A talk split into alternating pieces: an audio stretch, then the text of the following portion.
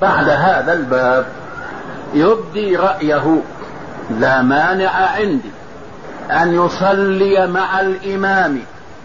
إن كان قد صلى في بيته إلا إلا إيش؟